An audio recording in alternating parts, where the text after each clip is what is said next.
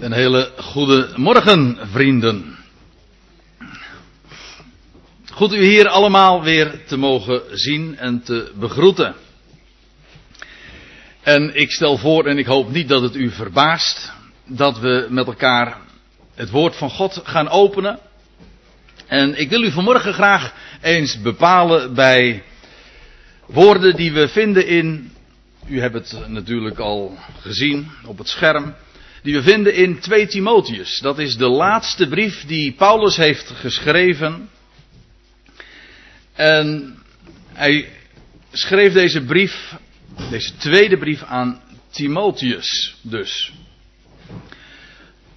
Deze brief wordt wel genoemd het geestelijke testament van de apostel. Dat is logisch, omdat het zijn laatste brief is. En hij schrijft aan zijn, zoals hij hem noemt, mijn geliefd kind. Hij had hem in geestelijke zin ook verwekt. Dat wil zeggen, door zijn prediking was Timotheus ooit tot geloof gekomen in de Heer Jezus Christus. En hij is in het vervolg een geweldige medewerker van hem geworden. En Paulus bevindt zich, als hij dit schrijft, in gevangenschap. Hij is een geboeid man. Hij schrijft ook trouwens heel boeiend, maar dat is even wat anders. Een geboeid man, zo vinden we in de tweede brief.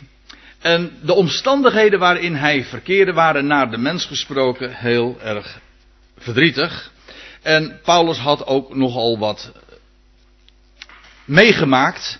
En bijvoorbeeld, en dat is iets wat hem met name heel erg verdrietig heeft gemaakt, zo weten wij uit het eerste hoofdstuk al, dat allen die in Azië waren, dat was een van de dingen die, die hem erg bezig hield, allen die in Azië waren, die hadden hem verlaten. Zo schrijft hij. Je moet zich voorstellen, Paulus had ooit een, een spoor van gemeente in die landstreek, in dat, in dat deel van Turkije, in het huidige Turkije, nagelaten. Hij heeft daar de boodschap gebracht op vele plaatsen en in, op, op die vele, in die vele plaatsen zijn gemeenschappen ontstaan. Geloofsgemeenschappen. En hij heeft, we vinden daarvan ook diverse voorbeelden van, van brieven in het Nieuwe Testament. Hij heeft die brieven aangeschreven, hij heeft ze bemoedigd, hij heeft er zoveel mee te maken gehad. Maar hij, hij moet dan in de, deze brief vaststellen, terwijl hij geboeid is, in gevangenschap verkeert, dat allen hem daar hebben verlaten. Hij schrijft allen, niet de meest, maar gewoon allen. Kunt u zich voorstellen wat er in het hart van hem is omgegaan? Daar kwam bij dat er velen waren, en dat heeft waarschijnlijk ook alles met elkaar te maken, die met meegetrokken door allerlei andere beweringen die ver afstonden van de gezonde woorden, zo noemt Paulus dat ook, de gezonde leer die hij had overgedragen. En in die omstandigheden is het Timotheus die Paulus ondersteunt en die de, zijn getrouwe medewerker is gebleken. Er waren er trouwens meer, ik zal dat straks ook laten zien. Maar het is in die omstandigheden dat Paulus deze brief schrijft. En we weten ook, ook dat vinden we in deze brief, dat Paulus schrijft het, het ogenblik van mijn verscheiden, mijn heengaan staat voor de deur. Paulus had niet lang meer te leven. Hij zou waarschijnlijk binnenkort, hoe lang uh, dat nog zou duren, dat is niet helemaal duidelijk, maar hij zou geëxecuteerd worden. Daarover is verder niets bekend, maar in ieder geval, hij schrijft Paulus het moment van mijn verscheiden staat voor de deur. Hij zegt, ik heb de goede strijd gestreden.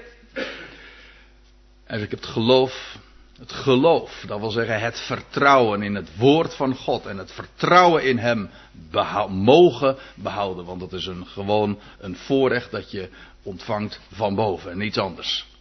Nou, ik heb zo even in een paar zinnen wat verteld over, over de achtergrond van deze brief. En weet u wat ik nou zo mooi vind van deze brief? Maar dat geldt niet alleen van deze. De toon is allerminst pessimistisch. Paulus is een man van vertrouwen. Een man die een groot God kent, bij wie nooit iets misgaat. En dat klinkt ook zo duidelijk door in deze schitterende brief. Ik vind het echt een pareltje, zo in al te midden van al die geschriften die we aantreffen in de Bijbel in het algemeen, maar ook in die van het Nieuwe Testament. Een hele persoonlijke brief, letterlijk, want hij schrijft hem aan Timotheus. En we krijgen zo een doorkijkje in, in, in, in, in de motieven, in de gedachten, in dat wat, Paulus hart allemaal bezig hield. En deze brief, ik zei al, dat is een, een brief die, die is, is, ondanks de omstandigheden, is, is er sprankelend.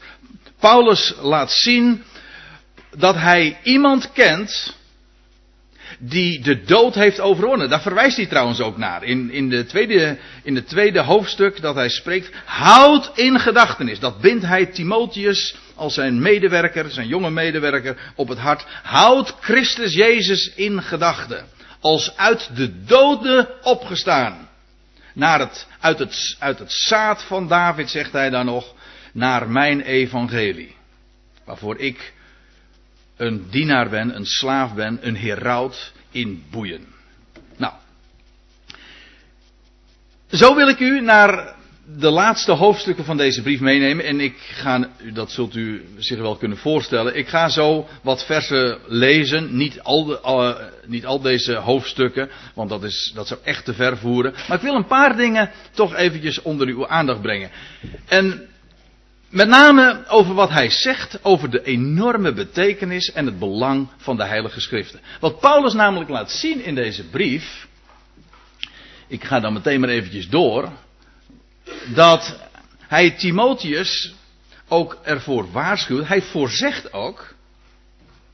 Dat de tijd zou komen, en Timotheus zou dat meemaken, dat men zich allerwege van de waarheid zou afkeren. En dan heeft hij het niet over de wereld. De wereld heeft nooit de waarheid aanvaard. Nee, hij heeft het juist over de christenheid. Dat wat zich tooit met de naam van Christus. En in die zin is het wel een pessimistische brief. Met het voorbehoud wat ik zojuist maakte, want Paulus is zelf helemaal niet pessimistisch. Hij kent een God bij wie nooit iets misgaat. Dus waarom zou je pessimistisch zijn? Maar dat neemt niet weg dat Paulus al vooruitziet naar wat er in zou gaan plaatsvinden in de kerkgeschiedenis. Wat voor ons de kerkgeschiedenis is. Wij kijken, wij kijken achterom inmiddels voor een groot gedeelte. Maar Paulus keek vooruit. En Paulus zegt, en dat zegt hij dus tegen Timotheus, er komt een tijd dat de mensen de gezonde leer, dat wat Paulus had onderwezen, niet meer zullen verdragen. Maar omdat hun gehoor verwend is, kittelachtig staat er in de, in de Statenvertaling. Omdat hun gehoor verwend is, zullen zij zich naar hun eigen begeerte tal van leraars bijeenhalen. Dat wil zeggen, niet meer de waarheid, niet meer de gezonde leer is daarbij maatgevend, maar dat wat ze willen horen. En iedereen die in hun straatje praat, wel, die mag komen en daar willen ze naar luisteren, daar willen ze door onderwezen worden. En Paulus zegt, die tijd komt, Timotheus, dat ze dat niet meer zullen verdragen. Timotheus, zegt hij eigenlijk, jij kent de gezonde leer, jij staat daarvoor. Jij draagt dat ook over. Paulus was, Timotheus was ook zo iemand die, die, die sprak en die onderwees in de, in de gemeenten.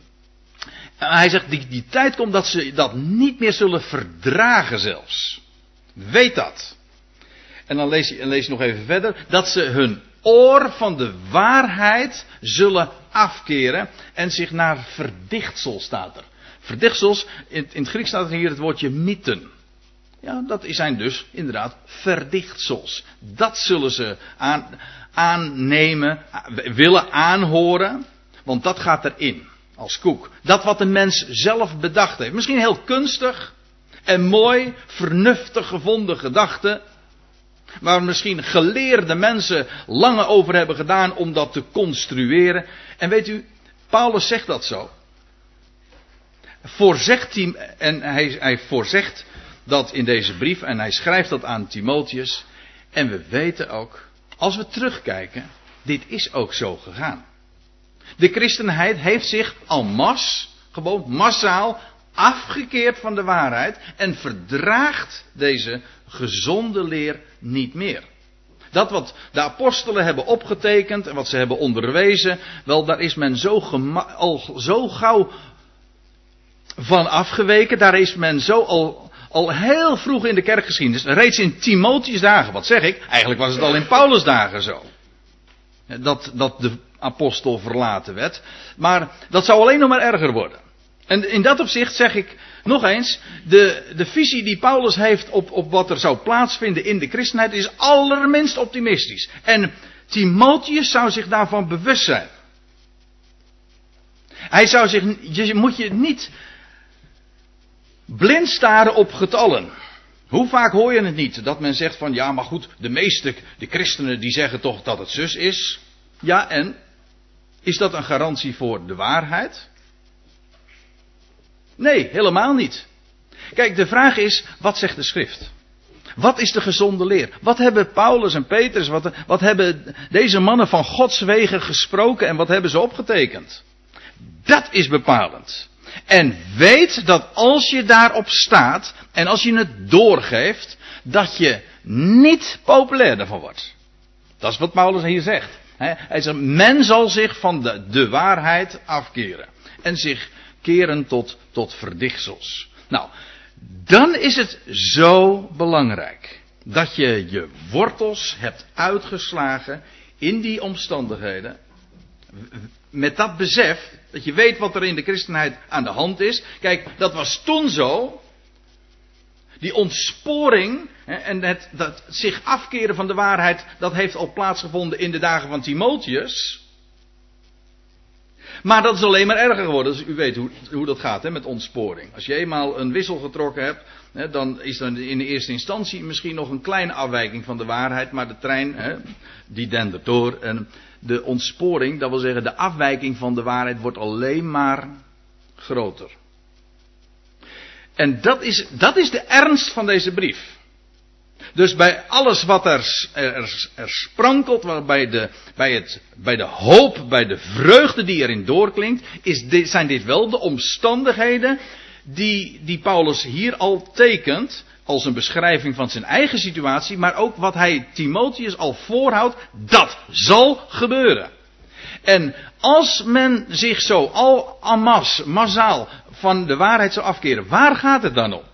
Nou, daar wil ik u vanmorgen juist eens heel goed uh, bij bepalen. En dan gaan we even terug in, niet naar 2 Timotheus 4 dus, maar naar het 14e vers van 2 Timotheus 3 dus. U kunt het eigen in uw eigen bijbeltje meelezen, maar ik heb het voor u even gemakkelijk gemaakt. Paulus schrijft daar aan Timotheus, hij zegt, blijf jij echter bij wat je geleerd en toevertrouwd is. Wel bewust van wie je het hebt geleerd. En Paulus refereert hier, hiermee aan, aan het onderwijs dat hij heeft ontvangen van kindsbeen aan. Dat zullen we straks in het volgende vers zien. Maar ook dat hij hoogst persoonlijk zozeer is geïnstrueerd door Paulus zelf. Hij zegt, blijf daarbij. Waarom, moet, waarom moest hem dat op het hart gebonden worden? Wel, er waren zoveel tegenkrachten.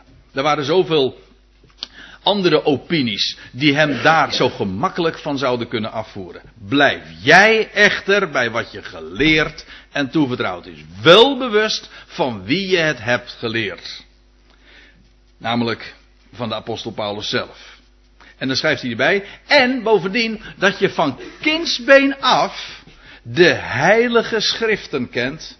Die u wijs kunnen maken tot zaligheid, tot redding staat er letterlijk door het geloof in Christus Jezus. Ja. Die heilige schriften, waar Paulus hier naar verwijst, dat zijn de. Wat wij, dat is wat wij noemen het Oude Testament, of wel wat Joden noemen de Tenach. Tenach betekent letterlijk de Torah, dat is de, de, de wet van Mozes en de, de profeten en de geschriften. De indeling is anders van, van origine. En wij noemen dat dan het Oude Testament. Ik ga daar eventjes verder uh, aan voorbij. Het, gaat er eventjes om dat Timotheus was zelf uit een Joodse moeder, weesden we, uit het boek Handelingen. En hij is van kindsbeen af al bij die heilige schriften groot geworden. Dat is een geweldig groot voorrecht voor deze, voor deze jonge man. En deze we, we, weten daar ook wat meer van. Zij, we lezen in de eerste Timotheusbrief al over zijn moeder Eunice en zijn grootmoeder Lois. Of terwijl ik het zeg, weet ik even niet of, het, of ik het correct zeg. Misschien was het precies omgekeerd. Maar zeg ik het goed? Dank u wel. Nou, in ieder geval, uh, zij heette uh, Eunice en, en Lois, ja, precies. Daar, die hadden hem van kindsbeen af al gewezen op de waarheid en, en het belang van de heilige schriften. Daar was hij groot mee geworden. Hij kende dat wat er stond geschreven. En er is geen groter goed dan dat.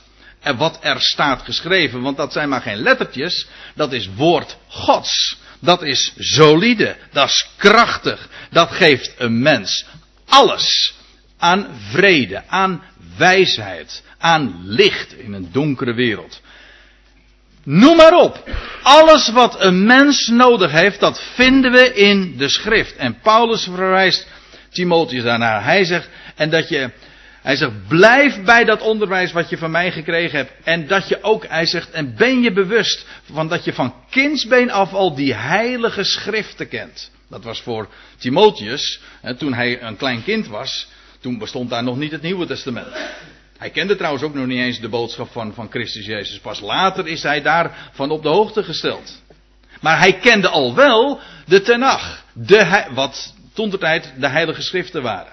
Hij zegt, en die kunnen je wijs maken.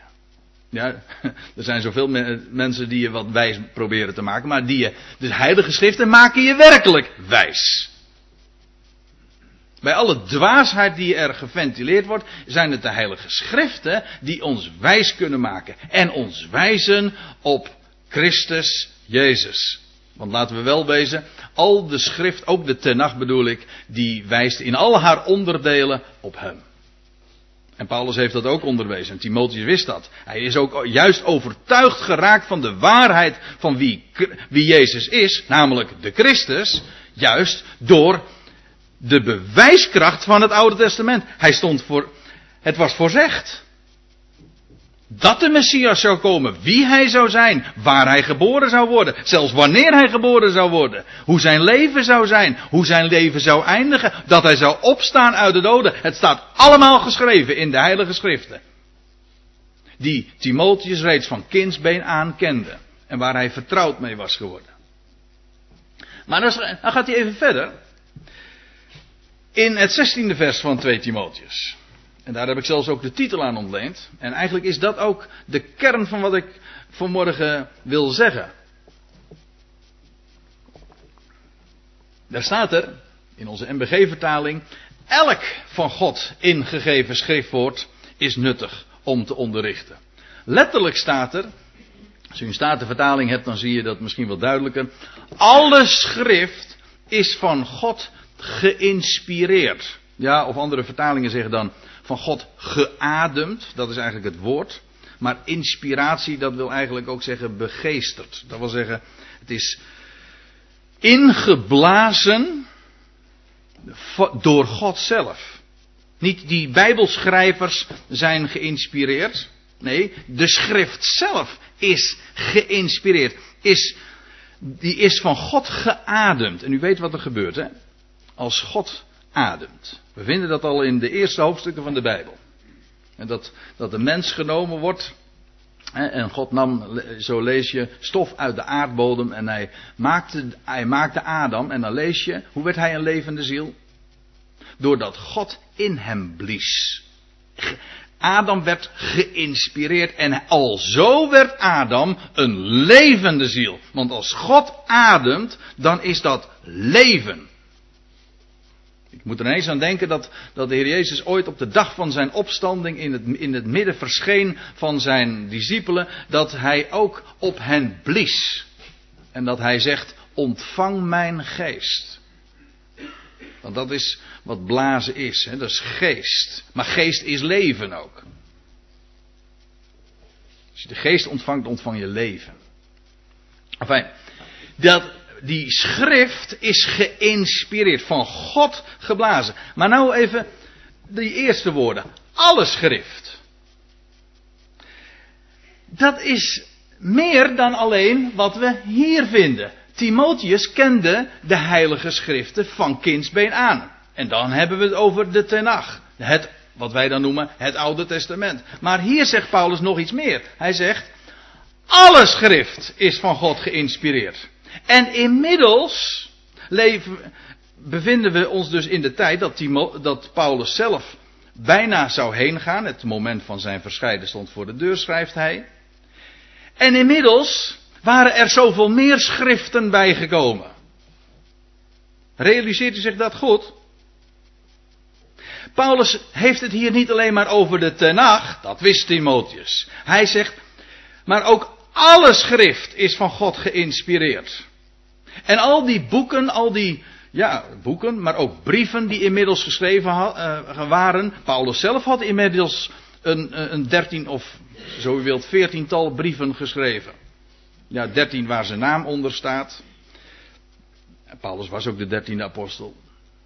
En veertien als je de Hebreeënbrief ook nog meerekent. Waar zijn naam dan niet onder staat. Twee keer zeven, veertien, ja. Allemaal zulke geweldige aan, uh, van die, alleen die aantallen spreken al boekdelen. Dat is een mooie woordspeling in deze. Maar waar het om gaat is dat in die dagen dat Paulus deze brief schreef aan Timotheus, was er al zoveel meer schrift toegevoegd aan de Tenach. En daar wijst Paulus op. U moet zich realiseren, en ik zal een voorbeeld geven, dat bijvoorbeeld het Lucas-evangelie al geschreven was. Sterker nog, ik ga ervan uit dat in deze dagen dat Paulus dit schreef, alles al geschreven was. Ik geef toe, de traditie zegt anders. Maar kom er nog straks even op terug. Dat Paulus ook eh, in zijn brieven verklaart dat aan hem een heel speciaal beheer was toevertrouwd, namelijk om het woord van God te completeren.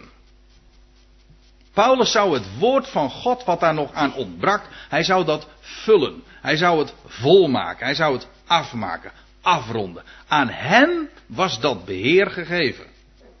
En ik wil een voorbeeld geven. 1 Timotheus 5. Dat is ook een brief dus die Paulus geschreven heeft aan Timotheus. Dan zegt hij, immers de schrift zegt, gij zult een dorsende os niet muilbanden en ook de arbeider is zijn loon waard. Moet u opletten. Nou moet, want dan moet je een concordantie pakken en zeggen van, waar staat dat dan? Nou, ik kan u verklappen. Die eerst als hij zegt, de schrift zegt, gij zult een orsende, dorsende os niet muilbanden. Weet u waar dat staat? Hier, in Deuteronomium 25 vers 4. Maar als hij zegt, de arbeider is zijn loon waard, dan citeert hij ook de schrift, nietwaar? Maar weet u waar dat staat? Niet in het Oude Testament, maar in het Lucas-evangelie. En Paulus stelt ze op één lijn. Hij noemt het allemaal de schrift. Dat was ook schrift. En Paulus zegt, alle schrift is van God geïnspireerd. En zo zien we dat ook inmiddels uh, Timotheus op de hoogte was, en Paulus uiteraard zelf ook, van dat Lucas-evangelie.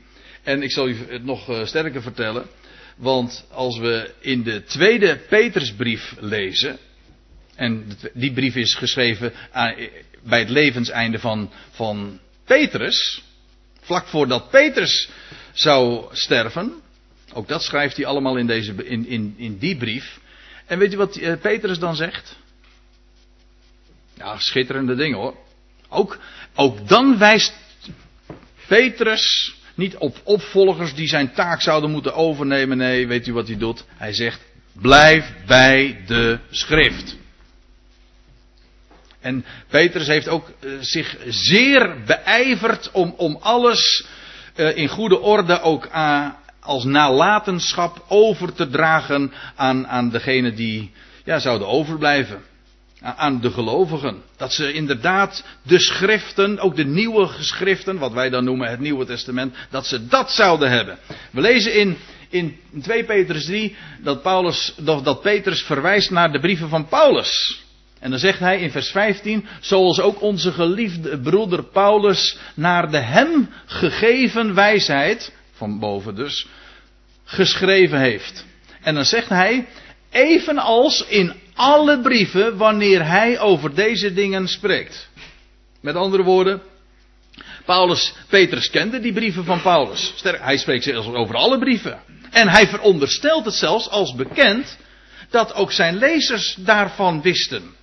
Kennelijk, en dat is zo opmerkelijk, kennelijk waren die brieven, die, ja, die waren natuurlijk ooit geschreven aan, aan, aan Efeze of aan Colosse of aan de Galaten. Maar die waren inmiddels gekopieerd, waren ook gebundeld. Er waren afschriften van gemaakt. En die bundels die deden zo hun, hun werk. Dat wil zeggen, die gingen, gingen rond. En Petrus verwijst naar die alle brieven van Paulus. Hij kende ze en, en zijn lezers worden ook bekend daarmee verondersteld. En hij zegt, ja, nou ja, Petrus of Paulus schrijft over deze dingen. Waarover doet nu even niet de zaken, maar het gaat er even om dat hij verwijst naar zijn brieven. Hij zegt daarin is een en ander moeilijk te verstaan. Ja. Eh, wat de onkundige en onstandvastige lieden, dat wil zeggen die geen basis hebben in dat waar een mens in gefundeerd zou worden, namelijk de schrift. Uh, wat de onkundige en onstandvastige lieden tot hun eigen verderven draaien. En zegt hij erbij, evenals trouwens de overige schriften. Leest u wat hier staat? Er wordt hier gesproken over alle brieven van Paulus. Die kennelijk al gebundeld waren en die, die, die, men, die men kende. En ze worden op één lijn gesteld met de overige schriften. Dat wil zeggen de heilige schriften van het Oude Testament, de Tenach die de Joden al, al zo lang hadden. De overige schriften. Ziet u daarmee dat ook Petrus ziet dat de, de, de nieuwe geschriften, die bijvoorbeeld Paulus heeft geschreven, op het niveau stonden van de heilige schrift die de Joden al hadden, namelijk het Oude Testament. Nou, en nou gaan we weer eventjes terug naar 2 Timotheus. Paulus zei, schrijft nu aan het einde van zijn leven.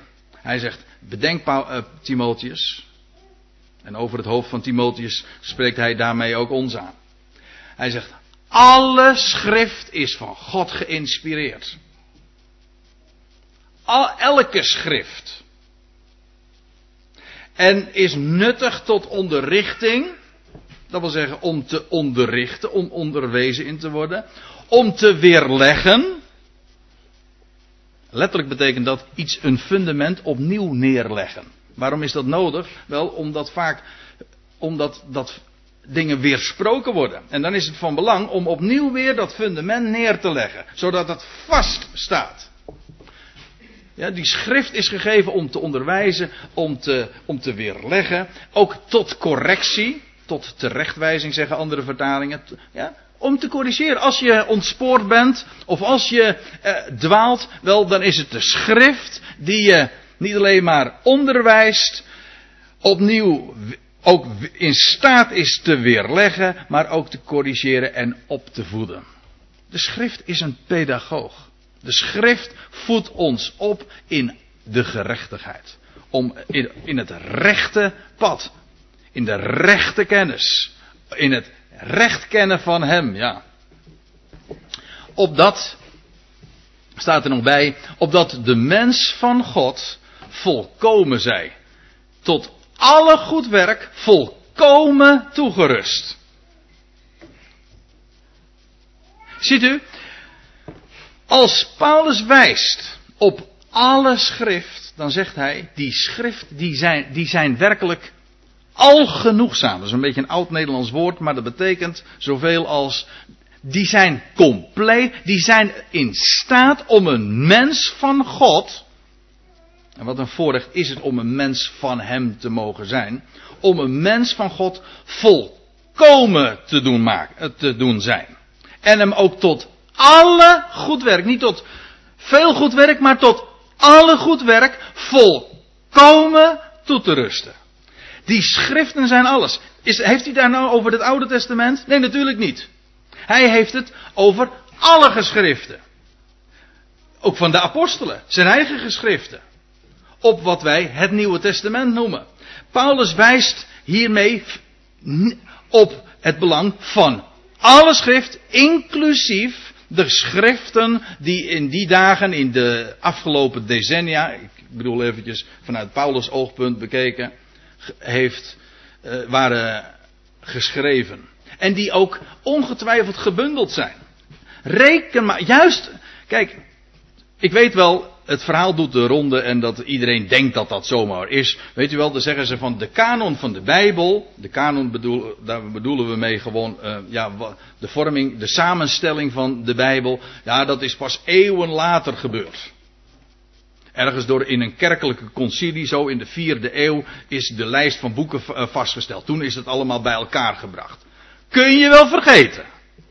Wat dacht u nou? Dat Paulus en zijn collega-apostelen van God gezonden, dat ze het aan degene die na hen zouden komen hebben overgelaten om het woord van God bij elkaar te brengen, om de schriften te verzamelen? Denkt u dat?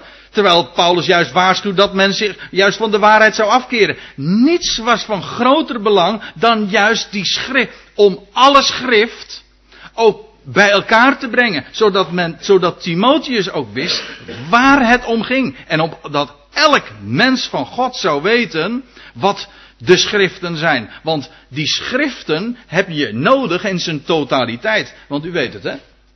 Geen profetie der schrift heeft een eigen uitlegging. De ene schrift verklaart de ander. Je hebt het geheel nodig om, het, om teksten en schriften te verstaan. En daarom zegt Paulus, alle schrift is, is van God geïnspireerd en, en nuttig tot onderrichting, tot correctie, tot weerlegging, tot opvoeding. Alle schrift. En Paulus heeft en wijst daarmee op het, op het geheel van wat, van wat inmiddels allemaal al was opgetekend. En Paulus zegt tegen Timotheus, dat is van belang. Blijf daarbij. Weet wat, je, wat, wat die schriften vermag, vermogen te doen met jouw leven. En, en hoe ze je kunnen onderwijzen. En hoe ze je alles kunnen geven. En hoe ze je volkomen kunnen toerusten. Daarom is het ook zo logisch dat, dat Paulus in zijn dat, dat we, wat we zojuist al zagen, dat die schriften al de ronde deden, dat die bij elkaar ook gebracht zijn, gebundeld zijn. En weet u, ik vind het zo opmerkelijk dat we een paar versen later ook lezen. Nou gaan we nou sla ik een paar versen even over. Een paar belangrijke versen, maar goed, we, de, de tijd dringt. Dan schrijft hij nog aan, aan, aan Timotheus in vers 9. Doe uw best spoedig tot mij te komen. Want zegt hij, Demas heeft mij uit liefde voor de tegenwoordige Aion, de tegenwoordige wereld, verlaten. Wat Demas gedaan heeft, weten we niet. In elk geval, hij heeft hem verlaten. Maar ik zei al eerder in deze toespraak, er waren velen geweest die Paulus hadden verlaten. Maar Demas, dat, maar dat was een medewerker notabene van hem, die had hem uit liefde voor de tegenwoordige wereld verlaten. Er zijn verschillende suggesties gedaan, maar goed, doet nu even niet de zaken. Hij is naar Thessalonica vertrokken. Crescens naar Galatië. Die was trouwens niet uit, liefde, niet uit liefde voor de tegenwoordige wereld. Dat, die Crescens was een, een getrouwe medewerker. Crescens was in elk geval naar Galatië gegaan. En Titus naar Dalmatië. Niet om daar een hond te kopen, denk ik hoor. Hm? En Dalmatië ligt trouwens in het zuiden van, van, van Joegoslavië, ja. Als ik me niet vergis is het Bosnië-Herzegovina waar, waar, het zo ongeveer uh, gesitueerd is. Maar in elk geval Zuid-Joegoslavië. En Titus is daar naartoe gegaan. Want er was zoveel werk te doen. Paulus heeft deze mannen ook geïnstrueerd om, om, dat, om dat, dat goede woord, dat goede bericht en de gezonde leer om dat uit te dragen, om het iedereen te laten weten. En, en Paulus heeft deze uh, mannen er ook op uitgestuurd, of in elk geval, ze zijn naar uh, Galatië gegaan, naar Dalmatië. En schrijft Paulus dan alleen Lucas, hij noemt hem in een andere brief onze geliefde geneesheer, een dokter was hij dus, die is nog bij me. Hij zegt, en haal Marcus af, en breng hem mee, want hij is mij van veel nut voor de dienst. Van deze Marcus weten we dat hij een hele nauwe medewerker was van Petrus. Petrus noemt hem zelfs mijn zoon. In bijbelse termen is dat eigenlijk ook mijn erfgenaam. lezen we in 1 Petrus 5. U laat de mede-uitverkorenen te Babylon groeten. Ja, sommigen zeggen dat is Rome, maar weet u wat ik denk dat het is? Babylon. Ja. Ja, u vindt het misschien ver gezocht, maar. ja, het zou zomaar kunnen dat het Babylon is. Ja. Ja.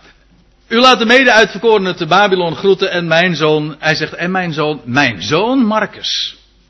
En Petrus, ik, het voert echt te ver. Ik had graag dat nog eens uh, voor het voetlicht gebracht. Uh, wat, wat, wat Petrus ook gedaan heeft om de schriften te verzamelen. En hoe Petrus ook daar actief en ijverig is, in, in is geweest. In elk geval, ook Petrus heeft zijn nalatenschap gegeven aan wie?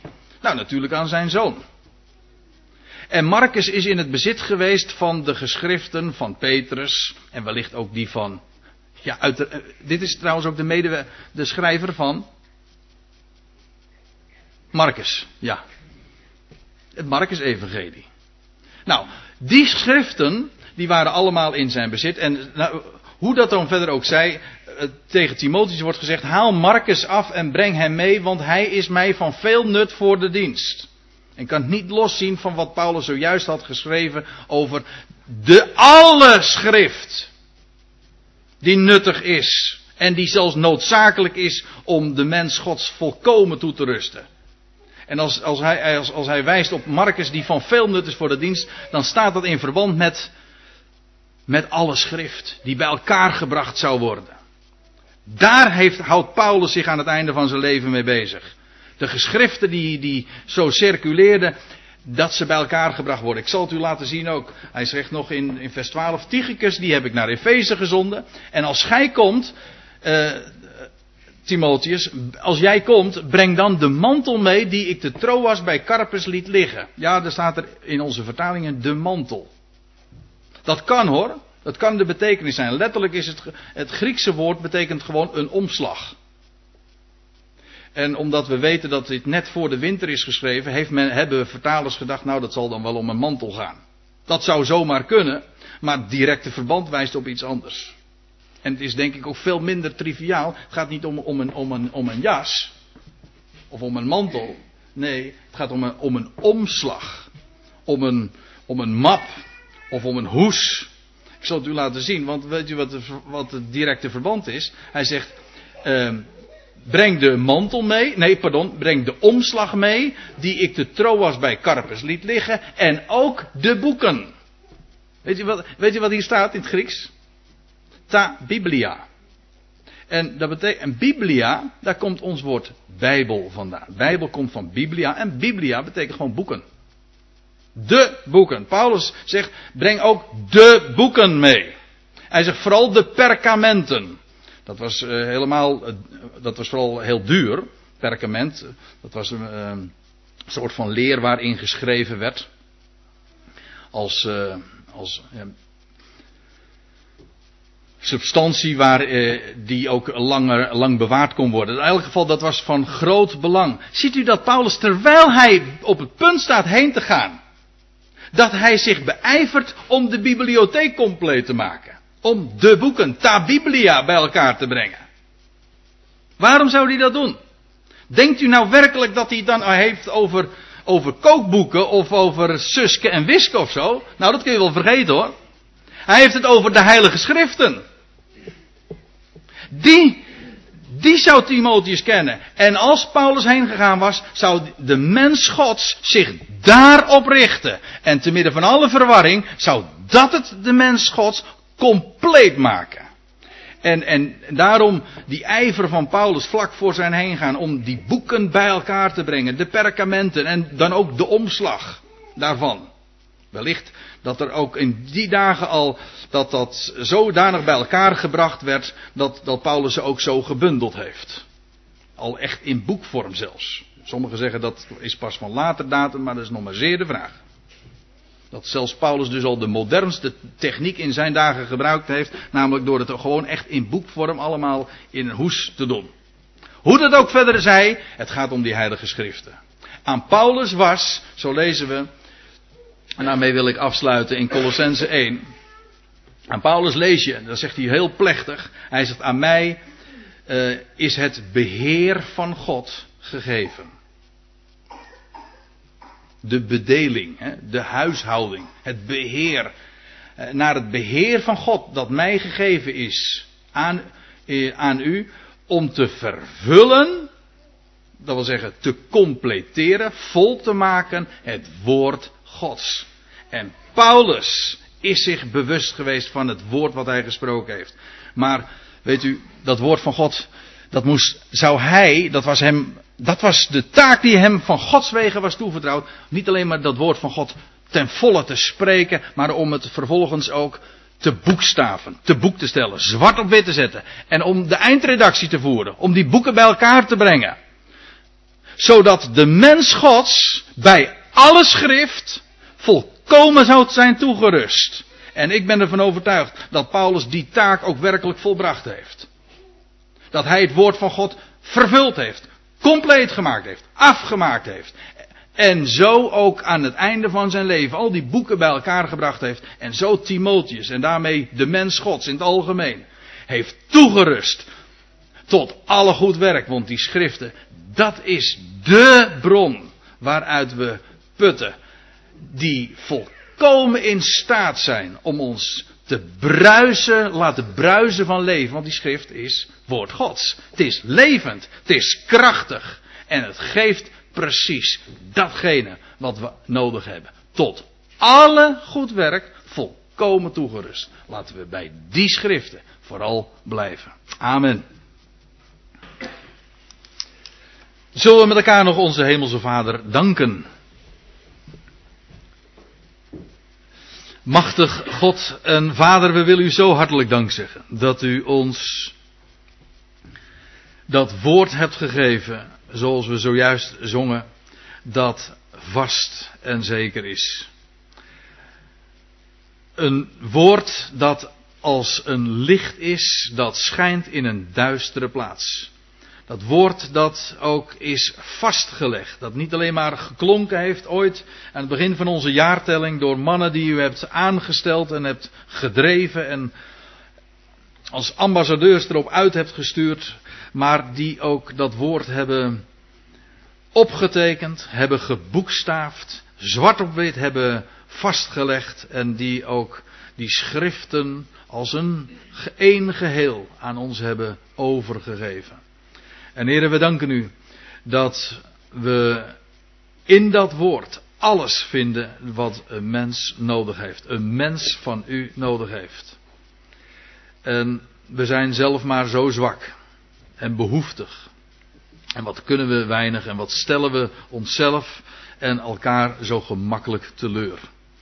En dan is het zo geweldig dat we een woord kennen dat volkomen is. Dat ons ook volkomen toe kan rusten. Ons geeft wat we nodig hebben. Ons wijst op de grote God, die werkelijk God is en alles een plaats toewijst en die alles tot een goed einde gaat brengen, omdat Hij God is. We danken u dat u nooit teleurstelt, dat u onze Vader bent, dat u Hem hebt doen opstaan uit de doden als eersteling en als garantie, dat het leven zal triomferen, dat de dood teniet gedaan zal worden. En heren, we danken u dat we werkelijk een blijde boodschap mogen kennen. Dat we daarin mogen staan en hoezeer ook de mensen zijn afgeweken. En hoezeer de wereld donker is en zelfs ook de christenheid in een duistere plaats is veranderd. Waar zoveel leugen, zoveel dwaling is. Waar zo met recht ook gedwaald wordt. Men weet niet waar men het zoeken moet. En waar zoveel afkeer is. En waar de apostel die deze dingen heeft geschreven nog steeds de verlaten apostel is. En heren, we danken u dat we ons juist mogen verblijden. In dat wat hij heeft opgetekend als de apostel en leermeester van de heidenvolkeren. Degene die het beheer is toevertrouwd. Dat juist in onze dagen zo actueel is. Het lichaam van Christus. En dat we ons uitgeroepenen mogen weten. Als u het woord in ons hart hebt laten klinken en als we werkelijk daar amen op hebben mogen zeggen. Heren, we danken u dat we in Hem alles hebben ontvangen wat we nodig hebben, gezegend zijn met alle geestelijke zegen en dat de schriften afdoende zijn. Compleet zijn. En dat die schriften ons alles geven wat we nodig hebben. Heren, leer ons werkelijk ook bij die schriften te leven. Zodat ze ons onderwijzen. Zodat ze ons in staat stellen om ook te weerleggen bij alles wat er zo op ons afkomt. Aan leugen en dwaling. Om ons zelf ook te corrigeren, want hoe gemakkelijk gaan we zelf niet de fout in. Die schriften zijn genoeg om ons ook weer recht te zetten, om ons denken te corrigeren en ons op te voeden en vooral ons ook te wijzen op u, die ene naam. Heren, we danken u zo voor alles. We bevelen ons bij u aan in uw zorg en uw trouw en leer ons werkelijk te leven dicht bij u in de blijdschap en vreugde en zekerheid en de vastheid van uw woord. In de naam van uw Zoon, Christus Jezus. Amen.